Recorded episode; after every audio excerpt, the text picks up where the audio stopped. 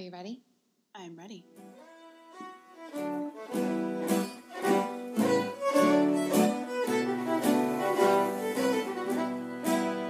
Hello, and welcome back to Sassy Sassenachs. I'm Kasaya. And I'm Leanne, and we are rereading the Outlander series by Diana Gabaldon one chapter at a time and discussing it. Today we're talking about Chapter 9, The Gathering of Book 1, Outlander. Okay, Chapter 9, The Gathering. A summary, as read by Leanne. And written. As read and written by Leanne. When you do all the work for a group project. Speaking of, I have one of those due Friday. Okay, Mm. Chapter 9 The Gathering. Claire is beginning to feel comfortable in the castle and makes friends with some of the women who tell her that the gathering is coming up soon. Claire is curious about what the gathering is and finds out that Mackenzies will be coming from all over the lands to swear their allegiance to Colum as their laird. In preparation for the influx of people, Claire goes on gathering expeditions with castle women and on one of these expeditions meets Geillis Duncan, wife of the procurator fiscal of the nearby village of Cranesmuir. Geillis is described as tall and slender with red hair and striking green eyes. She knows about herbs and plants like Claire, and the two get on well for the afternoon, though Claire does comment that some of her tips for certain plants sound a bit ridiculous. Geillis confesses that townsfolk gossip that she is a witch, and some of the local women come to her for love potions and herbs to get rid of children they don't want. Geillis appears to be a natural born gossip and shares with Claire the local suspicion that Hamish Mackenzie isn't actually Colum's son, but rather Jamie's, and Letitia is also rumored to be a, a witch, but no one would dare tell her to her face as the laird's wife. After a while chatting with Geillis, Claire takes her leave to return with the castle women, and they seem very relieved to find her. Claire, not understanding their relief, assures them that she's fine, and one confesses to her that they had been ordered to keep watch on her. Claire assures the woman that she knows it's nothing personal, and they move on. Several days later, Dougal approaches Claire and asks if she would be interested in visiting Cranesmuir with him to see Geillis again, and stock up on some simples. Claire is delighted and agrees. The Duncans' house is large and stately, and we see the village for the first time. During the afternoon of preparing herbs with Geillis, Claire begins to notice a ruckus outside in the square, and curiously opens the window to see what's going on below. Geillis tells her that a young boy in the middle of the crowd had probably been caught stealing and that he may lose an ear or a hand for it. She's very nonchalant about this, and Claire is troubled. She asks Geillis to intercede on the boy's behalf, and reluctantly Geillis does. When she returns, she's proud of herself for getting the boy a light sentence of one ear nailed to the pillory, all things considered. Hours pass, and Jamie appears to bring Claire back to the castle for the night. Along the way, they pass by the boy still nailed to the pillory, and Claire again wants to help. She asks Jamie if he would be able to free the boy, and Jamie agrees that if she can cause a distraction, he can do it. Claire fakes a swoon and pulls the crowd away so Jamie can free the boy, and is shocked by the way the crowd turns so quickly from menace to concern for her. Jamie firmly states that they must leave and bundles her onto his horse. On the way back, Claire thanks him for his assistance and he calls her Sassenach for the first time, not as an insult, but as a pet name. Hmm, I know. when I realized that and like I listened to that part, I just I like had a moment. I had a moment all by myself on the train, and then I wrote in my notes in all caps, he calls her Sassenach for the first time. Oh my god, oh my god, oh my god. All right, I think I had a similar all caps result Ugh. response. Uh, oh no, I didn't. No, mine was much more contained. It was just, oh, he's so sweet, and she's like, oh, Aw. I also like how she's like, it was a friendship that was deeper than just countryside gossip Yeah. or whatever, or gossiping in the fields or something like that. Something like that. It was like cute. Like she's acknowledging it as something that's like legit. All right, so starting at the beginning. Oh God. Yeah. Okay. We could work our way backwards. no. No, that would be confusing. I'm sorry. Ugh. okay, so Claire's starting to feel comfortable at the castle. The routine can be very calming. She has like- shape. Her life has shape. I love that. Like an unspecified amount of time has passed, but it's not like ridiculously long. But it's definitely been a few weeks. Oh, I I wrote I fucking love a let's fast forward slowly through something like a month or so segment. Like it's just really nice. It's like, oh, okay. Yeah, like okay, lots of interesting things have happened, and let's get to something more interesting. Yeah, let's make some distance, create some time. I like that she has some friends. Yeah, I like Magdalene is like a cute name, but it makes me think of Mary Magdalene. Yes, Magdalene. Yes. But a lot um, of them have Bible names. well, yes, yes, It's that time in uh, uh, you know. history. Yes, yeah. words are hard. So she's cute. She's chatting with the other castle woman. They treat her like a person, even though she's an English woman, and then you know, as such, is basically an enemy. But they're not treating her like that, and that's kind of nice. It's like her first um experience of just like being one of the girls, kind of here. Yeah, definitely. And I like that the the people continue to go above and beyond her expectations. Yeah, because they're not. Yeah, they're not completely outcasting her. They're Mhm. not, you know, shunning her, and they're wary of her in Yeah. this kind of super reasonable way. But they're also like, "Oh, you know how to like heal, so like tell me about my husband's bunions." Like, you know, Right, like okay, like they're it's utilitarian at the same time. They're like, okay, she's useful and she's kind of nice and like she's you know she doesn't have horns growing out of her head. Yeah, she's just an English woman, and like that's part of because like legit, she's just an English woman in the wrong place at the wrong time. And while no one believes that, and she's like being watched and like really actively watched, and she gets Yes. like full on confirmation by Yeah, like in here. Mags, just kind of like yeah, I love you, color Mags. oh, I like it. It's a good name. We've created nicknames for characters that don't have I'm nicknames. sorry, But she's like, so Magdalen's like super uncomfortable telling her that. And she's like, she's afraid she'll be offended, which is adorable. Because she's like, I don't, I, I kind of like you. I don't want to offend you, but also like, mm, this is just the reality of the situation. Yeah. Yeah. And then, and then who shows up? Geillis. I'm dancing. You guys can't see it, but I'm dancing. I okay, so as I was reading this, I was reminded about how much I liked her when I met her. yes. And like obviously knowing what we know, it's like super hard for me to like like her, but like I do kind of like her right now. You know? Yes, first day she's very likable She's and chill. just exactly like she's she treats Claire more as a person than even the other castle women, and she's like. Claire makes the point of saying she's not like meek and submissive. She's she's sharp. She has wit. She's fun to Mhm. talk to. She makes a note about how she's surprisingly well educated. Uh-huh. And I'm like, uh Uh-huh. huh. Uh-huh. That's because she's from the 60s. You don't know. That women's movement, though. Uh huh. Okay, that's awesome. Um, Yeah. they okay so like not much happens during that first interaction. Like we get that you know she's a person she's like friendly she knows about herbs they like bond. It's cute Yeah. that she has like a girlfriend who she's interested in seeing again. And then a couple days pass dougal says hey do you want to go to the village and see the fiscal's wife? I heard you two have stuff in common and then i have a list of evidence that Geillis and dougal are sleeping together You have lists of evidence? i have a list of evidence. Well, she takes forever. She's like, "Oh, I have something for your brother. Come with me, Claire. You go upstairs." And then she Yes. takes forever to appear. yes so there's that Okay, that was the only one I noted. Then there's later when Jamie comes to pick up Claire, Geillis hands them a chest of herbs or whatever it is, and writes a note to and gives it to Claire and says, "Only give this to Dougal, or I won't get paid forever." Which is like, okay, that's not a note to get paid. That's a love note. No confirmation here, but it's totally a thing. Hmm. And then the chest is very heavy. If it's a chest of herbs and simples, there's no, there's no way that that is that. There's Jacobite money in there. You cannot convince me otherwise. Shit, I didn't even think about the heaviness. I was just like, "Oh yeah, it's a big chest. Those Jamie is are heavy." straining to get it up on his saddle thing, and Jamie is a large man. And it's all like dried herbs and shit. It's not Unless like- you have like an entire marijuana farm in there. you. I'm now just imagining like these Scots smoking weed. it's not a hard thing to imagine. I get drunk a lot. It provokes similar whatever. So yeah, okay, this is my case. I rest on it. Court is adjourned. I, I wow. Okay, so I don't believe the love note thing. I believe that like you know. it know might not be a love note, but she's really like weird about like only give it to Dougal. I feel like that's kind of normal though because like I don't know like those kinds of notes they always take forever like that kind of thing. I, I don't know. I feel like that kind of stuff takes forever now. Well, maybe it's not a love note. Maybe it's an hey, look at all this gold I got you for your cause note. Yeah. Okay. So that's the thing. If the chest isn't filled with herbs and it's filled with Right. other things, Yeah.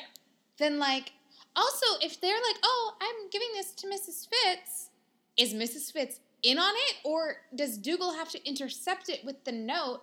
Because like they're not going to deliver the chest to Dougal with the note because it's for Mrs. Fitz. So do they give Mrs. Fitz this heavy chest and then Dougal the like I don't I, I don't know. see. Maybe it's like hiding in the bottom. I don't know. I like it though. I rest my case. Stop arguing with me. very very sorry. So there's that. And then Father Bain pops up for the first time. I like don't remember him as a character. I was just kind of like, oh, He okay. becomes important later. I believe you. I don't. Is he the one who marries them? I don't No, remember. he's not that important. No. No, But- he's important. In, Uh, Is he in the one who like way. tries her for a witch, being a witch? Oh, she's nodding at me.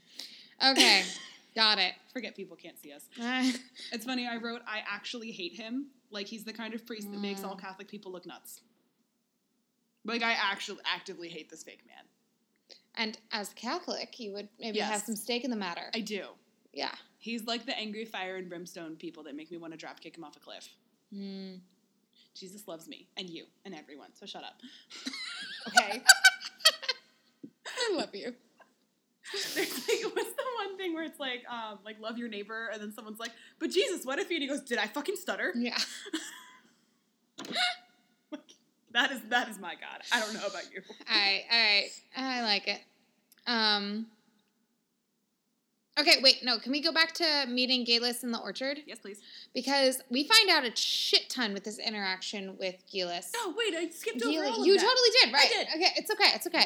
But um, we find out that Letitia is a witch, or at least rumored, Rumored to, to be, be. a witch. She, she does the whole like, oh, she doesn't need my help for like keeping Yeah. a baby out of her. She just talks like she's And telling I- Claire so much. Shit. I think okay, so I think that she might have an inkling that Claire is a traveler. probably. Um, one because of like how they're talking together. I mean, like even like the cadence of speech. Yeah, You, you think about that from even a generational perspective in the generations that we have access to. Like the cadence of speech between a 12 year old and an 80 year old, like they just use different kinds of words. and like sentence patterns. Yeah. you know, yeah, and they seem to match really well. they do in a way that she hasn't really with the other people. And so Mhm. even if it's not conscious yet, I think there's definitely a subconscious, oh, this is familiar. Yeah, Like- you're more like me. Yeah. And even though, so it's funny because Claire and Geillis are in two different generations. If Mm-hmm. they were in time passing at the same rate, Claire would be in Geillis's mother's generation. But here they're actually, I think Geillis is a few years older than her. Yeah. because Time travel. because time travel. Ugh, time travel. But it's funny because I'm thinking about like the difference between like the 40s and the 60s Oh, yeah. and like just the culture. I mean, and I'm obviously thinking American culture, but worldwide there was a, a definite shift. Oh God! I mean, the '60s was the civil rights movement, and the '40s was World War II. I mean, those are like distinct, different eras in history. Um, Mm-hmm. At least in America, yeah. Yeah. So Cold War. But oh god, I love the Cold War. I'm such a history nerd. Seriously. But anyway, either way, even if they're one generation apart, they're still like worlds closer together Oh God! than like the everyone else. Everyone else, yeah, Yeah. definitely. So that's cool. And then we also get the so we get that Letitia might be a witch. We get um, the knowledge of the mushrooms and the food poisoning and everything, Mhm. which and like and and like different herbs to you know cause. Start and stop bleeding. Yes, different ways. Why would you want to start bleeding? Oh God, Claire. you sweet innocent Claire. flower. Well, because and, and if you think about it, like she's thinking her entire medical experience is in the form of field hospital work. Mhm. Like I can't. Like how many babies has she helped Right, she deliver? has like no like domestic yeah, health experience. she. Yeah, And also, that wouldn't have even really been something that was probably talked about in like decent society. In well, the they also had birth control by that point. No, they did not. in the forties, They did not. they had. It was invented for World War II. They didn't have widespread access to it. When was birth Birthday birth control invented? invented Huh. late. I oh, Told ya. totally thought it was invented for World War II. It was part of it because they needed women to like actually work and like have a stable form of birth control. the practice of birth control, but it wasn't like medical. Yeah, like not the pill. Right. World War One and Ah, condoms. they had condoms. The birth control movement received an unexpected boost during World War One. This is probably what I was remembering as a Mhm. result of the crisis the U.S. military experienced when many of its soldiers were diagnosed with syphilis or gonorrhea.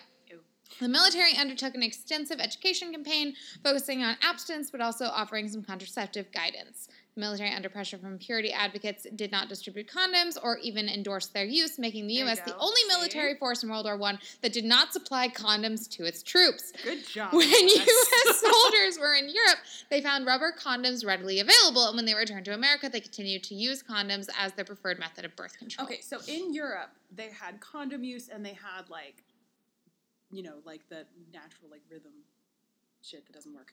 Yeah. Which is why Catholics have so many babies. My dad is one of nine. My dad is one of five. Yeah. But, yeah. See what I mean? Yeah. When I went through pre Cana, they were like, you can use the rhythm method. And I leaned over to Justin and went, no. We're not doing that shit. so they had like physical barriers. They didn't have like a medical. Yeah, like not a pill. So, and there was a lot of like back and forth. Like some people were very for it, and there was a lot of societal pressure against it. Kind of like the Mhm. same thing as like with um, like alcohol and prohibition and that kind of stuff. Like there was a lot of social pushing So, but that's very different. Like, so the widespread feeling was not as uniform as it was in the 60s when Geillis was a young adult, the same way that Mhm. Claire was. It was very like, you know, hey, yeah, take control of your life, have birth control, you decide. Yeah. So, I don't remember where we were going with this, but I got really fascinated with the history of birth control. Yeah, no, it's super fascinating because, like, there was, you know, a large period of time where doctors were only do- uh, prescribing birth the birth control pill to married women because they thought it Mhm. was going to, like, you know, get unmarried women to have sex before they were married or whatever. nobody and, was like, doing that ever. Of course not. No one's ever done that in their lives. You can't. It's impossible. It's totally impossible. That's why I don't exist right now. I know. That's funny. Just a figment of my imagination. I'm talking Yeah. to myself. um yeah so no but i do like that um, claire is just so oblivious to the domestic Yeah. side of doctoring um, from things like birth control to which this like plant that they're talking about is like pretty much the abortion pill Yeah. you know like Yeah. it, or or even like plan b like i don't fully get They don't go into it They- so much, i have no idea what actual hormone is released but it's that we know what it thing. does. yeah um But it has to be done early. Yeah, so it is like a, like a plan B. like a plan B or yeah. or yeah. Because Mhm. if you do like even today, if you like the abortion pill or whatever, if you do take it too late, it can be like really harmful for Yeah. everyone involved. So like I don't know, whatever. Anyway, that's not important. But I like that Claire ha- knows nothing about any of this, and Geilie is just like, oh, It's funny because it's such a stark contrast from her later in the books when like the majority of what she does is like delivering babies, like on the ridge. oh God, yeah, Like she's constantly like, and if we needed to have her not in the scene, she's off on a birth. yeah, Like no, kind of exactly. just- it, but it was it's totally normal because she knows how to do it, and like she's probably the only person that's going to keep these people alive on a regular basis. Yeah. Like She's the best midwife in the fifty mile radius. You know, like. it's almost like she's had actual training. Maybe she went to some kind of program that taught people about medicine, like a school, a medical school. Oh my god. this is what happens when we take a week off. We're just Nuts. real loopy. Oh God. Okay. Okay. And then we talk about Hamish Oh God. and yes. all the rumors. and all of the rumors, and and Geilie says flat out that it's Jamie. she's that like, the oh yeah, father is everyone thinks Jamie." that. And she's like, everyone says that. And it's like, and we know that it's not. But we've never seen the village. We don't know the village people. We don't know the village people. YMCA. I don't. The village understand. people. What do you mean about the village? Oh God! You know. Did the village people do the YMCA? Yes, honey. Didn't you? Really? I know the song. I just didn't know who it was by. It's a hundred. Oh my God! Is the village people? I think I thought it was like the B-52s. Nope. Hundred percent the village people. I'm sorry. You're so right. Anyway, what are we talking about? I could have. All of this is going to end up on the cutting room floor. It's fine. So, Hamish, the entire village thinks that he's Jamie's son, Mm-hmm. which, you know, is fairly reasonable to uh, assume. And I like that there's a contrast between the village people, I'm not going to sing again, and the castle people. Mm-hmm. Um, in this whole thing, like, we don't really know what the castle people think per se, but I'm sure they're not walking around openly talking about it because Colum and Letitia and Hamish live there, and that would be a recipe for getting your head cut off. But isn't it Dougal? Like, don't we? It is. We find out that it's Dougal. Yes, and Claire suspects it's Dougal, Yes. but the people in the village probably are just like, Whatever.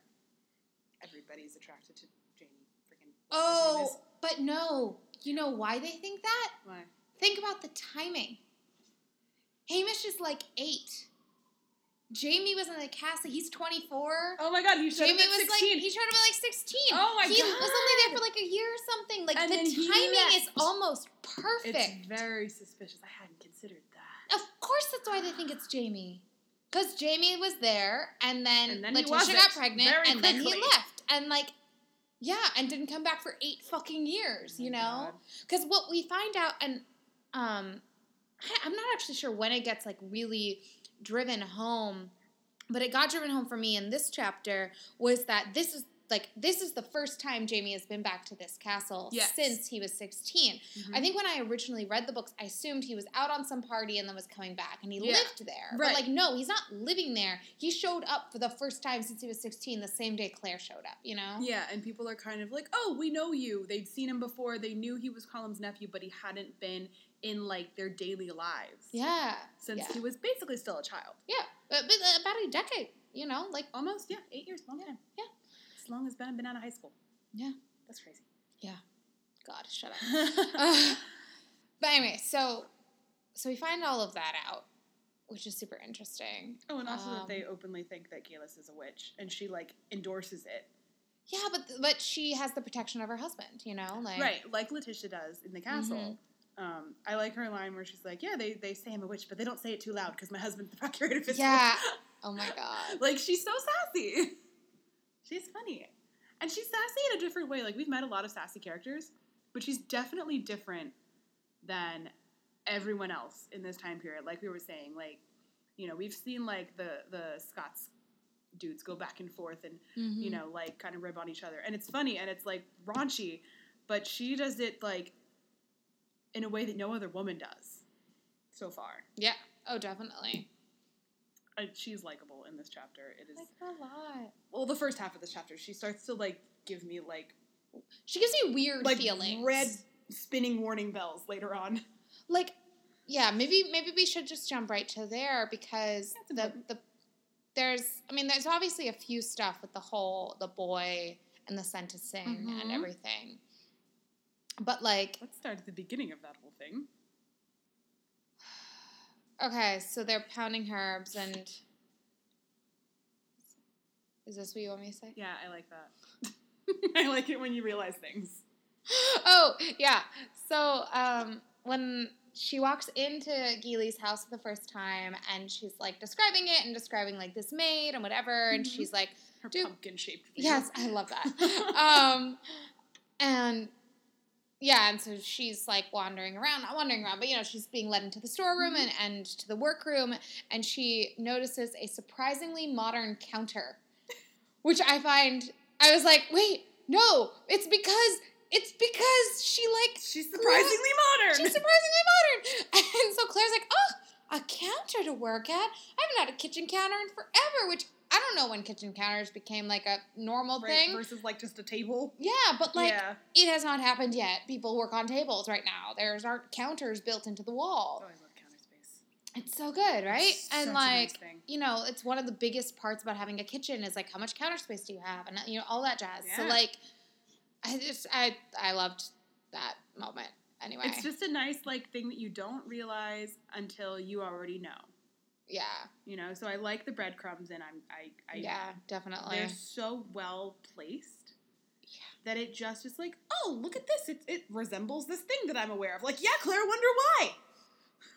Also, can we talk real quick about how she refers to the town square with the hand metaphor? Yes. And not like the fingers of the hand, but the metacarpals. And she and uses the radius and the ulna, and I'm like, Claire, you're such a nerd. she medical terms to talk about this fucking town. This is how, and like, It's hilarious. I feel like this is how you have to rationalize. Like, I know that the bones of the hand are the same in every human being. I don't care what year it is. Mhm. Like, this is something that will not change. Like, math is the same in every language, and everyone has the same metacarpals. mm-hmm. Like, th- that's, you know, I would do that. You know, I, Yeah. I it's something to ground yourself. But it is really funny. That's funny. Okay, so should we talk about the um? The boy. Yeah. Or before the boy. Yeah, no, I think we should talk about the boy. I think we, we can start at the beginning of the whole boy Yes, stuff. There's though. a lot. yeah, I wrote a lot for this. yeah, I I Whole wrote lot. a bit too. Um, yeah, so we start off. Claire's been noticing some noises. She sticks her head out the window and she sees this boy who looks like a tanner's lad. That's how they refer to him as Mhm. the tanner's lad. Yeah, and he apparently. She says his like his grubby and smelly shirt, and I'm like, wow, it must really smell if you can smell it from the fourth floor window. I didn't notice that. Okay. yes, the Tanner's Um, lad. But the Tanner's lad um, is being hauled along by the priest, who we already talked about a bit. Um. Apparently, he's a dick. I don't remember what he does. I kind of remember what he does. He does here. Anyway, um, but so he he's coming to bring the boy to justice, bringing him to the And house. weirdly enough, Justice is also Violas's husband. Yeah, which you know, That's not like she didn't plan that. Oh, Not it's at just an awkward coincidence. Yeah, because she's obsessed with power. Anyway, um, and yeah, so Claire is like talking to Geilie about this, like, "Hey, what's going on? Like, what's gonna happen?" She's like, "Oh, he's probably stealing." Um, and it depends how what good of a mood my husband is in. Either he'll get a whipping or he'll like maybe lose a hand. And she says both of these with the same inflection as if neither one of them was like- matters. yeah, she like we start to see the like Yeah, yeah. psychopathic Yeah, tendencies yes. in this moment. That's what I'm talking about when I get those red spinning warning bells. Uh-huh. I'm like, this is like the sound of a psychopath. She doesn't quite like she sees that Claire is upset by this, but doesn't seem to understand why. Yeah. Oh, definitely. She's like, why? Why do you care? Like she literally Yeah. asked straight out, What's why? it to you? Yeah. yeah. She's like, what do you mean? Why do I care? Yeah. And that's when I was just like, oh, whoa, step back. Yeah. Like this girl will stab you in the back with a smile. And she And does. she does. Um, kind of. uh, metaphorically, at least. But yeah, yeah. So, uh, but but then Claire tries to kind of rationalize this with the whole, like this whole commentary around one Mhm. mob mentality. Around she evokes Dickens. She Mm-hmm. like talks about the difference between knowing and seeing, and Yeah. which she brings back again after the thing from last chapter, the Yeah, chapter she's had a before. conversation with Jamie about him and Alec. Yeah, exactly um, which is a theme that I keep seeing in a bunch of these different chapters, which I Yeah. think will be interesting to track Sure. as she learns more and more about this world. Um, I have a lot of quotes from this part mhm. that I pulled out because they were just excellently written. I Um, pulled out a few as well. Do we want to start with this one, or unless you I have one want to go. I do have one before that. Okay. Um, so when she's talking about the sound of the the like the mob below the window, she Mhm. calls it a soft pattering susurrus of menace, Oh God. which is just like, ooh, I would never have put those words together. Mm-hmm. but it kind of gives you like the the background of like it's a it's not quite in the foreground it is in the background kind of the periphery of you noticing but it has this like menacing undertone Mm-hmm. and that finally gets her attention to kind of look out and be like all right what's going on and then we both picked the same quote obviously because it is It it packs a fucking Uh-huh. punch. uh-huh. Um, to stand against a crowd would require something more than ordinary courage, something beyond human instinct, and I feared I did not have it, and fearing felt ashamed. Yep. And it's like, I mean, if you think about mob mentality, and like today, like there have been studies done about mob mentality, and it like is legitimately a thing, and our brains work differently Yes. when we are part of a crowd than when we are an individual. Like literally, the like firing, like yes. They fire differently. Our brain works differently, um, and like it's very weird, but very real and It's very scary. unsettling and very yeah, really scary to realize that you kind of don't have as much control as you think you do. Mhm. Um, and it's really easy to say, "Well, I would never do that." Oh, totally. And um, I have a, a lot here Mhm. about. I'm going to kind of go on a tangent, but it's a relevant tangent. Mhm. So this um, also Claire talks about mob rule and connects it to the Holocaust of the Jews in Nazi Germany. Yeah. Um, and you know, going, how could they stay so silent when they knew it was happening? And then she says this quote, and she realizes how they could have stayed silent because it was it really was about like personal safety at that point. And there's Mhm. just like there's no there's nothing that says to me that they're going to turn on me, but there's nothing that says that they're not. Mm-hmm. Um, and this reminded me of this series of experiments that were done in the 60s at Yale um, by this guy, Stanley Milgram. I I don't don't know if you've never heard of this. Okay. So, this is something that has fascinated me since I was a psychology student undergrad many years ago, like Mm. five years ago. Um, but he did these studies on obedience to authority figures. Mm. Um, and they were done in conjunction with the first trials of Nazi war criminals because some people were saying, you know, they just followed orders. Like that was, people were divided on whether or not they should be held accountable for their actions or whether you should just try the leaders.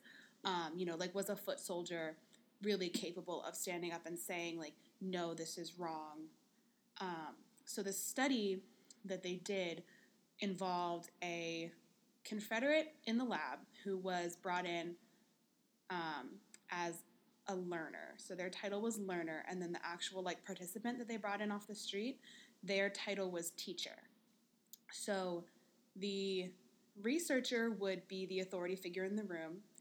The teacher would be the, the participant who was sitting at a control panel that looked like it looked real Mm-hmm. and it had all these buttons all over it um, and there was a voltmeter on the side and they were instructed to turn it to a certain level of like volts or i'm not good at electricity but Mhm. you know things and then hit a button and shock the learner Oh, I have heard. yeah it's very well known and it's been used in a lot of different like media um, there was like an episode of law and order svu that kind of touched on it with robin williams it was a great episode um, and so they were instructed to you know ask a question and if the person got it wrong and of course since the person was on the researcher side they would get it wrong a lot Mhm. and every time they got it wrong they were instructed to shock the person now this didn't actually shock the person but the teacher role didn't know that Mhm. so, you know, there was um, they were they were not ordered to stay. They were not um, they were not threatened. They were told really that you know that if you are if you want to leave, you can leave. But I, I think two out of three times, the participant would. When instructed, turn the meter up all the way to something that you know had big like three X's on it, red flashing like "Don't do this, it will kill them," and would push the button purely because there was somebody in a white lab coat standing there saying, You have to keep going. Even though they'd already been told, if you're uncomfortable, you can leave. And like, I have goosebumps right now hearing about this because it's fucking terrifying. And like, these people, this was before like modern ethics were introduced Yeah. into, um, like into, Into research? Thank you. I couldn't think of the word. So like, these people were like not debriefed a lot of the time at the end. So they like walked out of there and like had a panic attack thinking they had just killed someone. Yeah. And so like a lot of people who were interviewed like years later who had been participants were like, I didn't think I would do it. I, I really thought that I would never. And like to, to like can you Yeah. imagine like learning that about yourself and being like, shit, like I Oh, would kill someone if Yeah. they told me to. You know? So this is something that has obviously fascinated me for a long time and Yeah. continues to fascinate me. And the and the um the results have been both confirmed and unconfirmed, refuted, Denied? refuted. Yeah. You know, by by subsequent studies. Um, but this one continues to like live on and is talked about a lot. So Claire's quote obviously brought up that whole scenario to me. Um, just going to read it one more time for the Go for listener. To stand against a crowd would require something more than ordinary courage, something beyond human instinct, and I feared I did not have it, and fearing felt ashamed.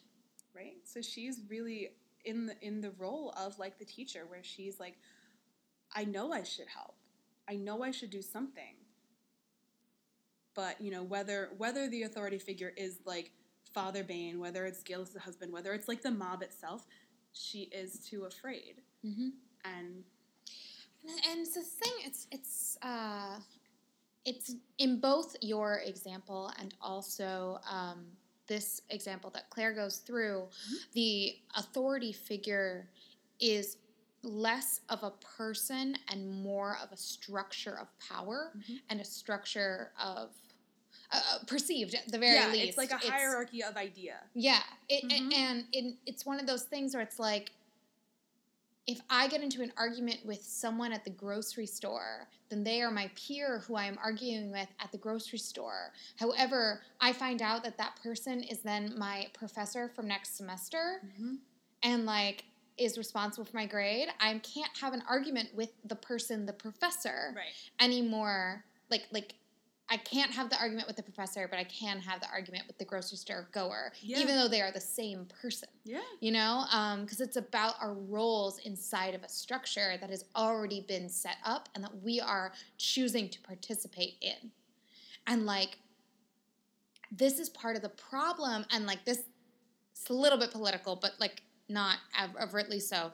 But um, this is a little bit of my problem with a lot of people who are like, I will change the system from the inside Yeah. because like you hit barriers like this where like yeah there are people who can stand up to a mob but like just as claire is talking about like it is something beyond human instinct like it is not a i'll slowly get like break them down no it is like a if i'm going to change something from the inside i'm going to be You have to be willing risking my job every day everything yeah exactly Yeah. And the majority of people are not built. we can't like do that. that. Yeah. No, no. Um, which is why we have structure in the first place. We have structure in Yeah. the first place We've so that we can it as a civilization so we don't have to be constantly on the verge of everything falling apart all the exactly, time. exactly. I mean, this is why this is part of that dual, that double-edged sword Mhm. of like mob. Because when a mob isn't angry, it's a crowd, it's society, it's community, it's safety, True. right? And if you're part of it, it gives you safety, Yeah. social, economic, whatever, like physical in a lot of It, cases. yeah, you it know, could 100% be a physical physical safety. And that's really like a base instinct is Totally. self-preservation. completely. You know, so you'll do a lot of things that you may not have done had that situation not presented in the way that it did. You know, and looking back, be like, er, I probably should have been on, you know, the right side hmm of that, and I wasn't. But it's it's the same idea of like why unions were originally Yeah. formed, right? Yeah. There were these horrible working conditions, Yeah. and one person by themselves couldn't do anything. But if you joined together, created a community, created a culture, then you have collective bargaining exactly, and you're able to get things like the weekend. You Like know, the like and a forty-hour work week. Like the Lord. it's just and like normal compensation, yeah, decent fair wage. I mean, not getting locked into the whatever floor of a shirtwaist factory on fire. God, oh my Yeah. God, yeah, fire exits. What the shit? I Yeah. mean, I didn't know we needed to unionize for that, but it's okay.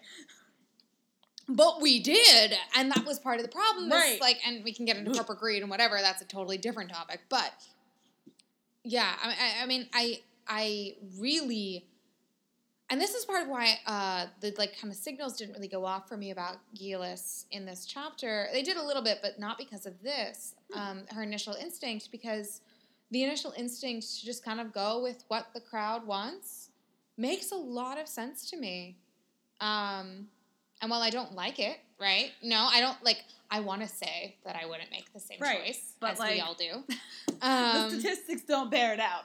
And Claire, I think, ends up finding kind of a nice middle ground where she uses the small power that she does have Right. to enact a larger change, Yeah, she's While still- within maintaining her safety. yeah, like And- the confines of the society at this point. Yeah, and but she's also only able to do that because she has the privilege of being good friends with the wife of the person doing the sentencing. Yes. Like if Geillis was married to someone else, if she happened to not be in town that day and found about it later, or like Yeah, this kid's gonna even lose a hand, yeah, and it's a kid. It's you know. yeah, and, and and so so much of this is about like circumstance Mhm. and and luck, Yeah. and then the ability to just like make a comment. I mean, it it does kind of fall into now we're moving slightly away from this, but into um, that that old saying of like eighty percent of life is just showing up.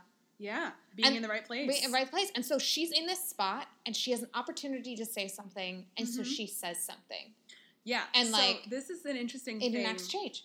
about um, time travel and how Mm. and, and the philosophy of time travel in this universe is that there are things like um, I don't know I don't is it Doctor Who that uses the fixed points? Mhm. Like there's some things that just always have to happen the way that they happen. Yeah. Um, but you can change small things. Like Pompeii had to happen, Right. but they were able to save the family. like family. that one family. Yeah. And then he came back later as the twelfth Doctor. Woohoo. Was he really? Yeah. The dad in that family was Peter Capaldi. Oh my god, that's hilarious. I know, had right? no idea. yeah, so that's fun. But like this is something similar to that, like where we all know that them stopping the Jacobite rebellion is doomed to fail. Mm. But she's able to do something small here for like this kid who's gonna grow up and like not be horribly named and be able to make a living on his own in a way that, you know, we don't know what would have happened had she not been there. But it could have been bad. I mean, the way that, that Father Bain is described, he likes to go for the hard sentences. Mm-hmm. Kind of feel like that guy should lose a hand. he likes it. There was one other thing in here. Oh, you had said about how Geillis not wanting to go against the crowd felt normal. I agree that not acting on it felt Mhm. normal, but she didn't even like to me the the warning bell was that she didn't even like seem to get why Mm. it upset Claire at all. Like, you know, you there's like there's a difference between like er, that's unfortunate, but I can't do anything, and being like, I don't understand. Why do you care? It is interesting. I think uh, what I'm what I'm referring to is my uh, pre reread reaction, where I didn't have any warning bells when I Okay. first read this scene. I think is what I'm talking about. Okay. Knowing now that one, she's from the '60s, which like at least in the U.S. I mean, obviously. Europe was having a slightly different '60s experience than the U.S. because the U.S. a little bit, yeah. I mean, yeah, uh, the U.S. was just like really wrapped up in civil Yes. rights movement. Like you know, like that was Yeah. very large. Vietnam hadn't started yet. Like there was a lot of stuff going on. Um, but regardless, um, but to, to be in that era, Mhm. to like be basically a baby boomer, Yeah. um, know about the war, know about all of these like horrible things, and then like go back in time, knowing that we've she's already killed one husband. We know this. She's already killed one husband. I, I wrote about this um, when they were talking in the pastor. She's already killed one husband, and she's making jokes about killing her current Yeah, one. I know. Which I don't quite remember, but I'm pretty sure she ends up doing later. I think she does. I, don't remember. I don't remember. Wait, I do remember, but I'm not going to tell you. Okay, that's fine. But like, I just remember. but whether or not she does or not kill her current husband, like we know she's already killed the one, and like, yeah, I mean, if you kill one person, it's way easier to kill the second person. Oh not that I've killed any people, but, you know, I do study psychology. but like, and and and yeah, she's just really like kind of flippant Yeah. about Flippant's a really good word for that. life and like the importance of life and the like sacredness the of life. finality of life and the um I don't think that she really has a good understanding of that like her own mortality as it relates to other people's like I think she's Mhm. pretty things have gone well for her she's Mhm. gotten everything that she's wanted so far Mhm. You know so she doesn't really get that like the as easy as it is for you to to kill someone or to not it is just as easy for someone else to decide your fate Yeah. um, and that's kind of really freaky to think about um, i don't think that on my first read i had the kind of warning bells that i do yeah. now but yeah now that i know things i'm like oh oh god like wow i should have seen that coming like books ago Yeah, but like we don't, right? Um and like I love her so much in when we first meet her. I liked her again, even knowing I what I know, know. It's right. so weird. She's likable. she's likable. she's She's, fun. fun. and you can see what a relief she is for Claire. Yeah. Like she is such a like a touchstone for Claire. Oh my god, someone I can talk to. Right. Someone who gets someone it. who yeah, who I can talk with easily, who I can laugh with, you know, just like Yeah, you don't have to put on the show. Yeah, you do with everyone else, and like that's exhausting. it's super exhausting and like I it's what I love about her character in this moment is that what she gives that to Claire. Mhm. And she's able to like have a compa- a peer, honestly. Yeah. Like a real peer. Um, in a way that even Jamie isn't quite yet. No, you he's know? not. And I mean, even even as she she reveals more of herself to him, he never quite gets to the point where he gets it the way that Geillis does effortlessly. mm-hmm. Um, and that's just that's through no fault of his own. He just doesn't have the understanding Mhm. of things like airplanes. Yeah. And sperm. Oh my god! That was such a cute. Oh, and germs. Doesn't he want to bury them? Yes, he does. He's like, Oh. sure, we give them a proper burial. no, no, baby, no. Um, so all of this, we get through to the part where, okay, Okay, She so then she down. so she asks Geilie to go down Uh-huh. and to advocate for the boy. And so she does and it takes forever, but then she comes back and then she's just like talking about the rosemary or something. right, And Claire she, is and like, she's like, she thinks it's funny. Yeah. And Claire's like, Oh my god, just tell me what happened. And then she goes on this oh, like that. I love it 'cause she's so like, oh uh, so you should have seen me. Like I could just see her like flaunting, like feigning like a faint on Mhm. a chair, just like, oh my goodness. Like, where's my Academy Award? Yeah, exactly. And she makes this like super uh like kind of throwaway phrase of what a pity there's no place for acting here. And like we're supposed to think that it's about the space. Like you could be an actor in London. Yes, like the town, Mhm. not the time. Not the time. yes. But I have a feeling it might be a bit of both. Um, yeah. I mean, if yeah, she decided that she wanted to move herself and reinvent herself again, she's like she's a freaky chameleon. Oh god, yeah. You know, she can she can fit in anywhere it seems, um, and we learn later that she does. Mhm. Um, although she seems to get crazier with age. yeah, she definitely gets crazier with age. it's not it's not a good look on anyone, baby. Um, so she comes back up and um, yeah. So you said that it's um, a pity there's no place for acting here. My note is that it's all a game. It's a game to her. She's likable Mm, and yet mhm. terrifying. And I said she'll literally stab you in the back if it helps her. No, yeah. and like with a smile. Yeah. I just imagine she has red hair and green eyes. I kind of imagine like a poison ivy type Mm-hmm. look. I imagine her like the red lips. skinny in the way that you wonder if they're healthy. Yeah. That's how I've always kind of imagined her. Slender. Quote slender. As opposed to Claire, who like everyone keeps commenting that she has a really nice ass. Mm-hmm. I'm like, I need to know. Juicy. I think Yeah, is one of the words That's later. for- That's in the next That's chapter. the next chapter. Juicy. Juicy. God. Yeah. I'm like, what is a juicy ass? Like, all right. Um. Anyway. So All right, we've gone on for a long time Yeah. with this, but it's important. Um, so anyway, it's revealed uh, that he has an hour in the pillory and one ear nailed. And Claire's like, nailed? Nailed to what? To the pillory, of course. Like, duh. like, this is so normal. the most natural thing in the world. Like, okay, Geilie, Yeah, whatever. I read that and I was like, Ugh. Yeah. But like, um, and it, it does evoke Dickens a little bit of like, oh, okay, I guess this kind of child abuse is normal. It, yeah, and I mean, she she pulls that back and says it was, you know, normal for the time, but like we're sitting here reading it, you know, and it was 200 years ago, and it was still 200 years ago for must have been more than 300 years ago. Oh my god. It's 250. But it's the 40s, so yeah, wow, it's closer to 300 now. Jeez. Okay. Oh, okay. Anyway. Long time ago, Mm-hmm. you know, it's like words on a page. And then when you're standing there and there's this child getting a, a nail driven through his ear, and you're like, oh God, but the diseases. But where has that nail been? Also, that's a child, and then he has to tear his ear off. Well, his Yep. his ear off the Yeah. nail. Well, she doesn't. She doesn't know that yet. Not yet. Um, That's later. that's fine, but but we can get there because I think I think we're kind of almost there as time moves on and they're done with their herbs and they're drinking tea and who knocks on the door? Jamie but just Mr. pops up. Jamie McTavish. I wrote Jamie Um, just pops up wherever Claire is. I love it. I just wrote Jamie with three exclamation points. That's a good way to describe him too. Mine only has one exclamation point, Ugh. but it has a comment. Yes. Um, he ducks through the doors. I know because he's too tall Holy for shit, all the that man is large. He's- Like I know the doorways were smaller then because like people were smaller then, but like that image, like I'm staring at a door right now. Like he fills a doorway. Mhm.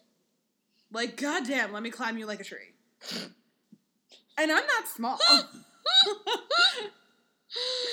Uh, like that is just very attractive. Let me tell you. uh-huh. Um. So then, uh, also he sent a cloak along to keep her dry because it's like pouring rain. Mhm.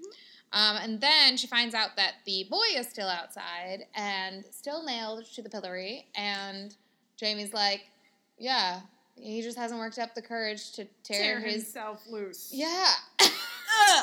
And I gagged a little bit. And Claire is horrified. Oh, there's a little thing that Jamie says right when he shows up. I've been noting all of the funny little Scots phrases, Mm-hmm. and the one that he says is, "You're to ride back, Wima. Wima? Ride back, Wima." I'm Nice. like, "You're so cute, Jamie," and he's like super chill about the whole thing too. Like he's weirdly chill about it as Yeah. well. It's like, oh yeah, he just hasn't figured it out. You know, eh, he's a little scared, but he'll be fine. And I was like, Well, I mean, this is Jamie who's like, I will be whipped for principle's sake. Sure, fine. Beat me up so I you don't have to whip a 16 year old girl. destroy me, daddy. Just tear your ear off. It'll be fine. Fucking wreck me. Rub some dirt in it. I don't know. I think Jamie's a little bit of like a masochist. Uh, no, I think he's just like doesn't really care because he's always been fine before. He doesn't like see a personal injury as something to actively avoid. Oh, baby.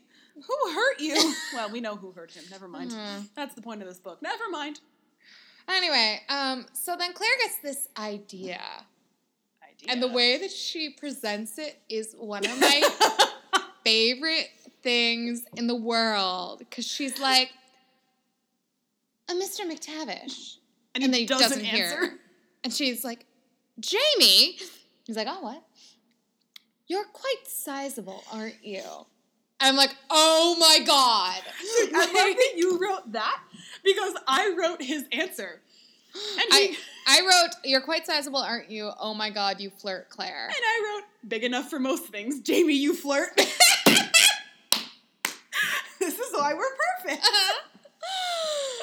and then she says something about um quite Tolerably strong, in the strong fingers. fingers. Oh my god, it's like it's it's it's about like Yes. it's sexual. Yes. it's so It's so flirty. sexual and like oh, do you need any chestnuts cracked?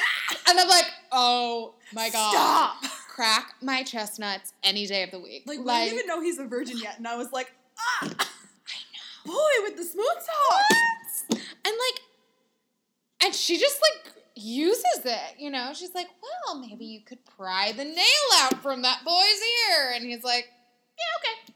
Uh, immediately. He agrees immediately. He's like yeah i can do that provided there's a distraction you know whatever. It's like as long as you know, like he's like, yes, I will do it, provided that I physically can do it. mm-hmm. You know, as long as there's enough nails sticking out and you can get a distraction, eh, sure. it'll be fine and then they go and they create the distraction and it works Mhm. and claire has this like kind of moment where she's like i didn't realize that it would be dangerous for, For you.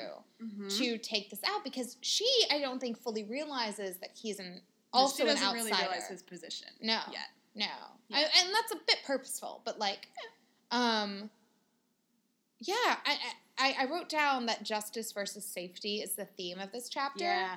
Um, and and I, this is a little bit what I was um talking about earlier about this like. Because Jamie's like, oh yeah, I'll help a kid out. That feels like a good thing to do, Mhm. provided you, Claire, can provide the safety for me to be able to Yeah. not receive backlash. It's like, Okay. seems like a pretty fair trade. Yeah. Yeah. I mean, yeah. If I if all I have to do is fall off of a little pedestal and, and pull some unfortunate lady with me, yeah. that's easy. And then she like brings this poor girl overboard with her. Oh, I know. And Poor they, unnamed girl, so she'll never come they back. no. They land in a like flurry of petticoats and like there were a lot of petticoats at this point. yeah. Cuz it's so cold. and Jamie, so when Jamie goes up to like talk to the boy, he like pretends like he's just like gonna like like uh, ah here, let me help you, and he goes. Oh, laddie, got yourself in a in a rare swivet. rare swivet. I don't know what a rare swivet is. I can't even really say it, but it's just another funny Scottishism. And I'm like, I said, "Holy shit, Jamie, you are so fucking Scottish." Like I know he is, but he's totally playing it up. Oh, he's like trying to be like, "Oh, here, let me just help you with that." And then You she's think- like, I think he's also kind of lowering the education of his speech a Yes. little bit. Yeah. Because he's more educated than blend pretty in. much everyone in the mm-hmm. town. And so yeah, he's trying to blend in. He's trying to like be one of the like he's trying to be a bro. It's the equivalent of being a bro. a bro, right? 18th century Scottish bro, Jamie. Oh my god. the kid's like, "No, no, please." he just does it, and he's like, "Bye, run, Yeah. you're free." And then so then everyone fusses over her like, "Oh my god, you swooned." And Jamie being like, "Oh, you're swooning at blood." When she's a fucking nurse, he's like, "Okay, whatever. Uh Uh-huh. huh. Sure, you're the acting doctor at the castle, but sure, you can't stand the sight of blood. Whatever." Like, it's hilarious. And she even mentions that like the ear doesn't really look that bad. Yeah. Like it's just kind of like she's like, okay, maybe it was kind of lenient. Like it sounds terrible, Yeah. but you know, knowing what could have happened to him, like this Yeah, that's really pretty. not. He could have lost big a hand, and now he just has a hole in his ear. That will heal. That will heal. Yeah. And like maybe it'll be a little bumpy for the rest of his life. But Who like, oh my god! Like- My ears are bumpy, and I've never even had a nail driven through. Just just an earring. a Not a consensual nail. consensual nail. You know, it's like if you just were getting a gauge, it's not a big deal. Yeah. Um, and there's a, a little bit, oh, where she talks about the crowd going from being like super hostile towards the boy, and then she faints, faints quote, yeah. and they're all like, "Oh my god, can we help you?" And it's like hospitality. She has like 12 people surrounding her, like, Mhm. Are you okay? Let me fan you and get And you her water. And like, carry her back into the house. I wonder how much of that is kind of standard Scottish uh, hospitality Mhm. and how much of it has anything to do with who she is. Because she's a resident of the castle, she's English. She's like, there's a lot of kind of things that she has that might advantage her or disadvantage her in this situation. Yeah. And I'm not really sure. I think uh, I mean we we do we do see a lot of examples of the Scottish hospitality being like way over the top for what like we in America would see. Mm-hmm. Um, you know, like they'll let a family of five join them for breakfast and just make it work. Mm-hmm.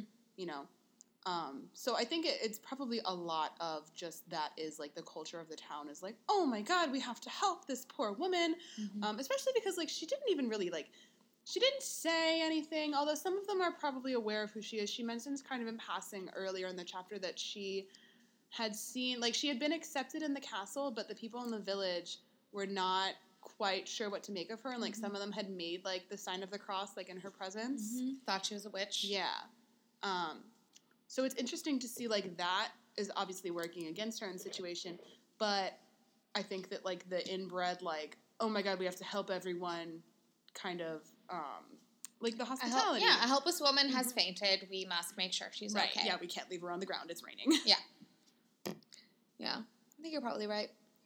So then Jamie calls an end to the hospitality by saying, We have to leave, and literally picking her up out of her chair and putting her on a horse. first time he's picked her up he picks her up a lot he picks her up a lot. He's picked her up before. okay Um, but then they ride So back cute. together, just like their first ride. mm-hmm. she's in front of him And on she's the in front of him on the I know. horse. but it's just And them it's raining, and it's just the two of them. And then they get there, and she thanks him. And he's like, "Oh, it's nothing. Can't expect me to be uh, less bold than a wee Sassenach lassie, now can we?" Yeah. But then even at the end, he like calls her a Sassenach. He says, "Goodeen, Mistress Sassenach." It's so cute! and I think like at the time, I was just kind of like, okay, whatever. You're invoking this word that we were supposed to remember. Right? And now I'm like, oh my god, that's his name for her. And he starts using it immediately. yeah, pretty much. It's in the next chapter. I don't remember it being in the next chapter, but I believe you. Like in where he would have pre- previously called her like Mistress Beauchamp Mm-hmm. or like Claire if they were being Yeah. informal. But he just starts calling her Sassenach, I love it. Which is like it's honestly like Nicknames. yes, it would be like almost weird for him to call her Claire at this point, like you know in book eight. Oh God, yeah. He like he talks about her, but when he's talking to her, that is the name she answers to. And I kind of have the, the similar thing like with my husband. We have nicknames for each other. Mhm. If he calls me by my name, Something's something's wrong. wrong. Yeah. Like when he hurt his hand, he came in and he screamed, "Leanne, get your coat!" And I went, "Okay, two things are weird. He said my name, and it's ten o'clock at night. Why do I need my coat?" Yeah. Home. Okay, I think that's the end of the chapter. I think that's the end of the chapter two. Thank you all for listening. You can find us on Apple Podcasts, Google Play, Spotify, or wherever you get your podcasts. Please review us on iTunes. It really helps people find the show. Thanks again. We are The, Sassy Sassenachs.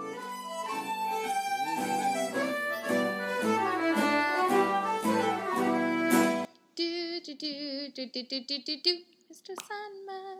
You do that every single week. You're so right. Is it just like my presence brings the song out of you? I don't know. Maybe it's like the hum of the building. This is a different building.